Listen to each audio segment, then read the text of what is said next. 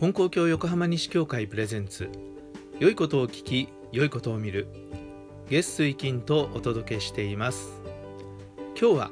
昨日3月14日の月例祭の後のお話をお届けします。金光教経典の中から青井咲という方の新人体験を紹介しています。一心の新人でおかげを受けていかれた道筋です。どうぞお聞きください。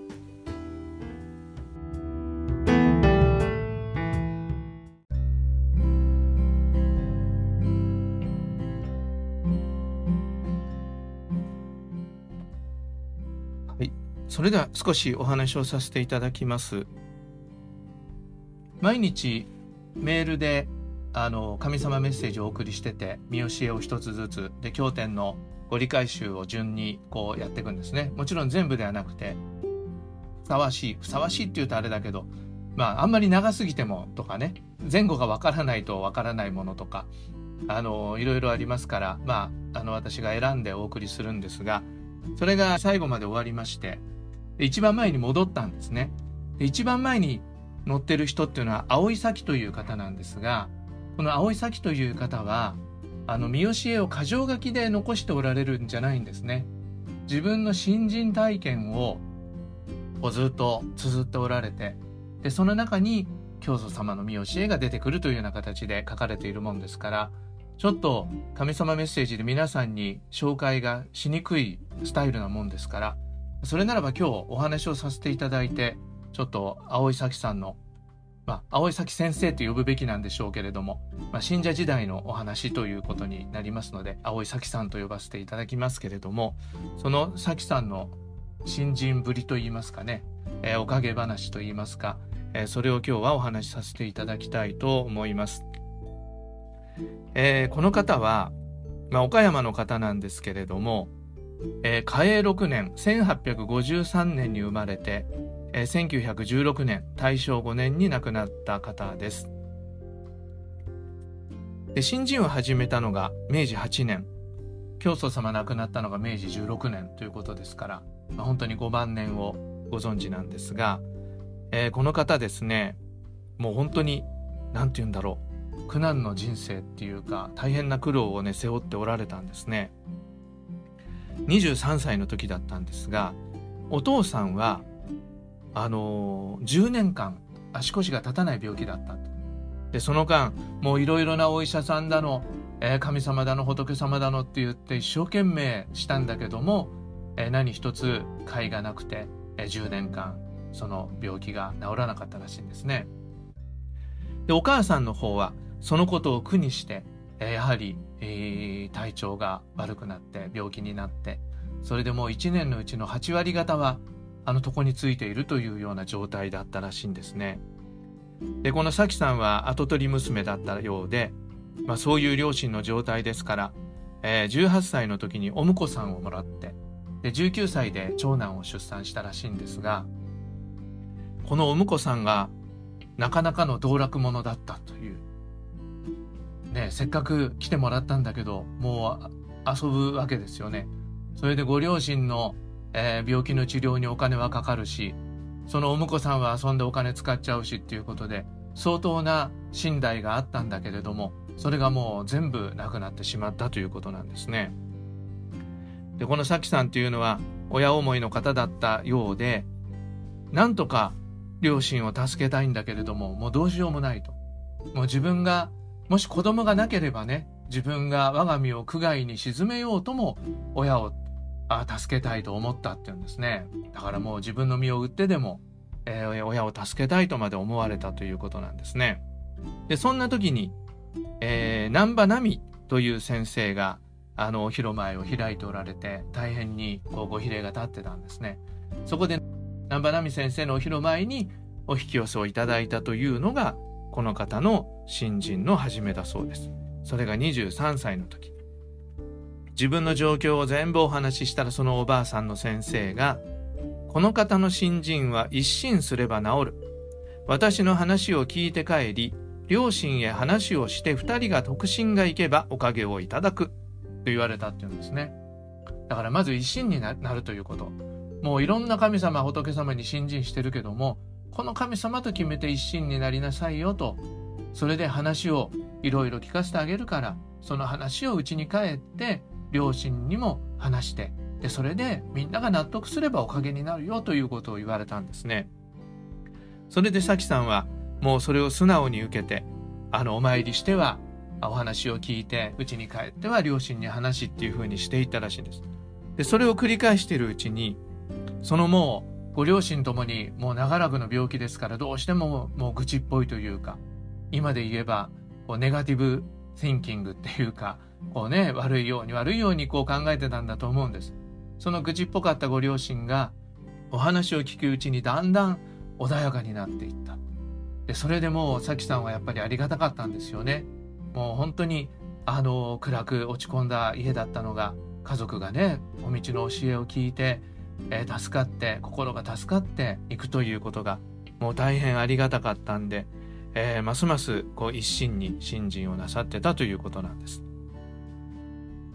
でそれからその先生に連れて行ってもらって一緒に教祖様のところに行ったんですね。した教祖様が「どの神でも我が一心と思う神へすがりさえすれば助けてくださるっておっしゃったでこれはあの皆さん荻原杉という方のねにも同じようなご理解を教祖様なさっていますけれどももうとにかく新人熱心でいろんな神様仏様に拝むようなね新人はいいように見えるけれどもそれじゃダメなんだ一つの神様と決めて新人をしなさいっていうことをおっしゃったんですね。でももうあえてよその神様を信心しようなんてやっぱり思わないですよね。ここまでおかげをいただいてきてるわけだから。それで、えー、さきさんは、この金光様のご信心に一心になって、もういよいよ教祖様のおっしゃることを聞いてありがたいと思って、もう直してくださるんなら、ますます一心にならせてもらいたいと思って、で、これより力いっぱいに一心させていただきましたと書いておられるんです。で、そうしたら、この10年間足の立たなかったお父さんがだんだんと一人で立ち上がることができるようになって、えー、お母さんの方はもう病気が全開してしまうというようにおかげをいただいたんですね。でそうなったんだけどもまだ一つ問題が残っていてその道楽者のご主人の方がねどうにもまだならなかった。それで2度目ご本部にお参りした時に教祖様に私の夫が誠に道楽者で困りますっていうふうに申し上げたそうです。そしたら教祖様がまた、一心さえすればどうなりとなるわいの。神の都合送り合わせがいただけるわいの。とおっしゃったってですね。もう重ねて一心。もうとにかくこの、おそらくさきさんという方は一心が強い方ということを、あのー、南波奈美さんも教祖様も思われたんでしょうね。だからこの一心でいけばしっかりおかげが受けられるんだということで一心を貫くように重ねて教えられたのだと思いますでそうしましたら間もなくして夫の方から、まあ、どういう事情かわからないんですが夫の方から身を引かなければならないというような状況になったのであのこれぞごご自説をいただいたということで離縁なさったということなんですねその時が24歳だったそうですそして金光様のところにお礼参りをされて、えー、お礼を申し上げたら金光様がね、今度はこういうことをおっしゃったんですね。牛の年、牛の年っていうのは咲さんのことですが、親を持ったる者はの、大切にしときなされ、やれ痛くなったと言うて、枕元へ物を積み重ねても、食えはせぬぞよ。常に年頃にしとかんと、ぽっくり往生ということがあった時に、心残りになるぞよ、とおっしゃったと。言うんですね。だから生きてる間にねしっかり大切にさせてもらいなさいとぽっくり往生ってなった時に後悔するから、ね、で元気なうちにあのしておかないとというふうにおっしゃったんですね。でさきさんはもう自分がね親親不幸だから金光様こうやって教えてくれたんだなと思ってそれでもうあの一層親孝行に力を入れて、えー、両親の好きなものを食べさせてあげましょうと言ってえー、日々いろんなものを食べさせて喜ばせてあげたっていうんですね。すごい素直にねそういうふうに親孝行なさった。それと一心ということで言うと私は毎日4時に起きて3年の間日産いたしその間に二親ともすっかり全壊いたしました。そして大本社へは教祖様のところですね。大本社へは毎月月参りさせていただきました。ですね。だから南波奈美先生のお披露前にはもう朝4時に起きて日産、まあ、いかに田舎の朝は早いと言ってもそれは大変なことだったと思うんですよねおそらくお仕事をする前にお仕事に触りのないようにということでそういう時間をお参りに使われたということなんだと思いますがそして教祖様のところにも月参りをしたということなんですね。でそうこうしてる間にこのご両親のことですがある日お昼までお母さん仕事をしていたんだけれども少し頭がちょっと悪いっておっしゃってそれで寝たらしいんですね。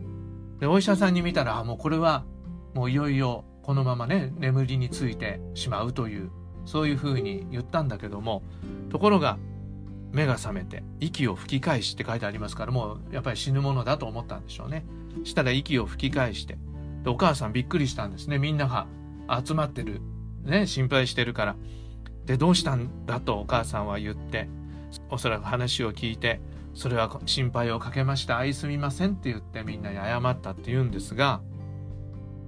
でお医者さんももう心配はないと言ったんですがえそれから間もなく、えー、パッと亡くなったっていうんですねで京様の言うように、ね、ぽっくり往生をなさったということなんですがやっぱり咲さんもどうしてねこんだけおかげいただいてるのにこんなことになるのかなと思ったようなんですね。でも3年前それ3年前のことだったんですが教祖様がそのぽっくり往生になった時にって言われたのがその3年前のことを思い出してそれでああこれはおかげをいただいたんだと。親が死んでおかげじゃというのはおかしいが実にありがたいとお礼を申し上げましたというふうにねおっしゃったんですね。それから今度2年経ってお正月にさきさんはご本部にねもう金光様に一心ですから金光様にお参りして。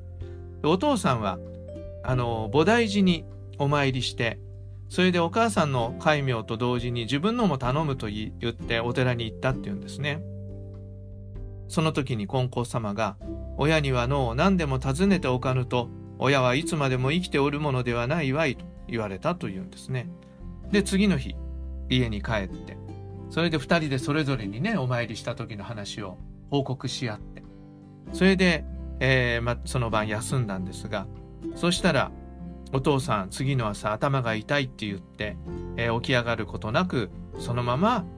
寝入って亡くなったということですね。脳卒中でしょうかね頭が痛いと言ってそのまんま寝入って亡くなったと。やっぱりさきさんびっくりしたんですよね。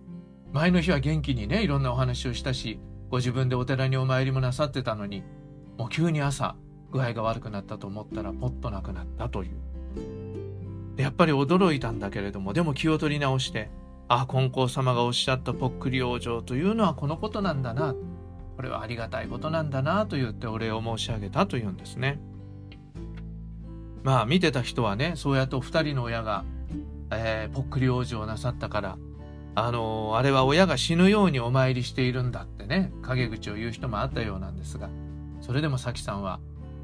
神様のおかげをいただいたと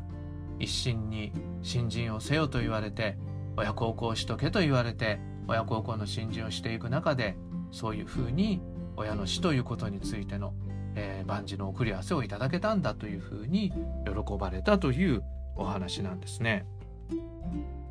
で今月はあのー、母の月で3月9日で今年4年目になりますけれども、あのー、やっぱり思い出しても、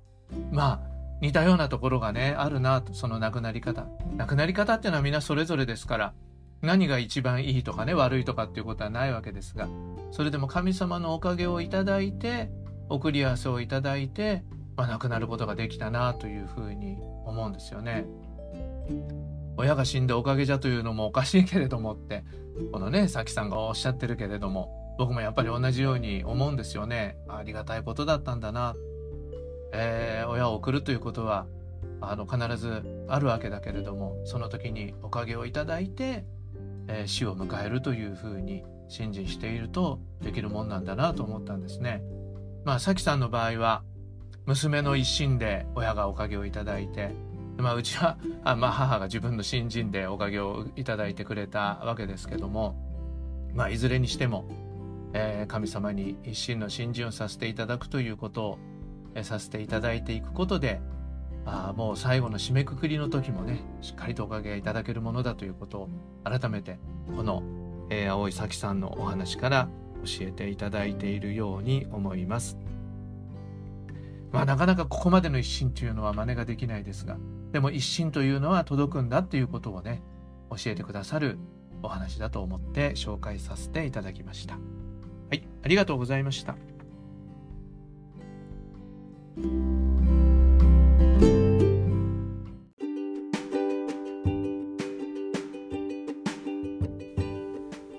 最後までお聞きいただきありがとうございました。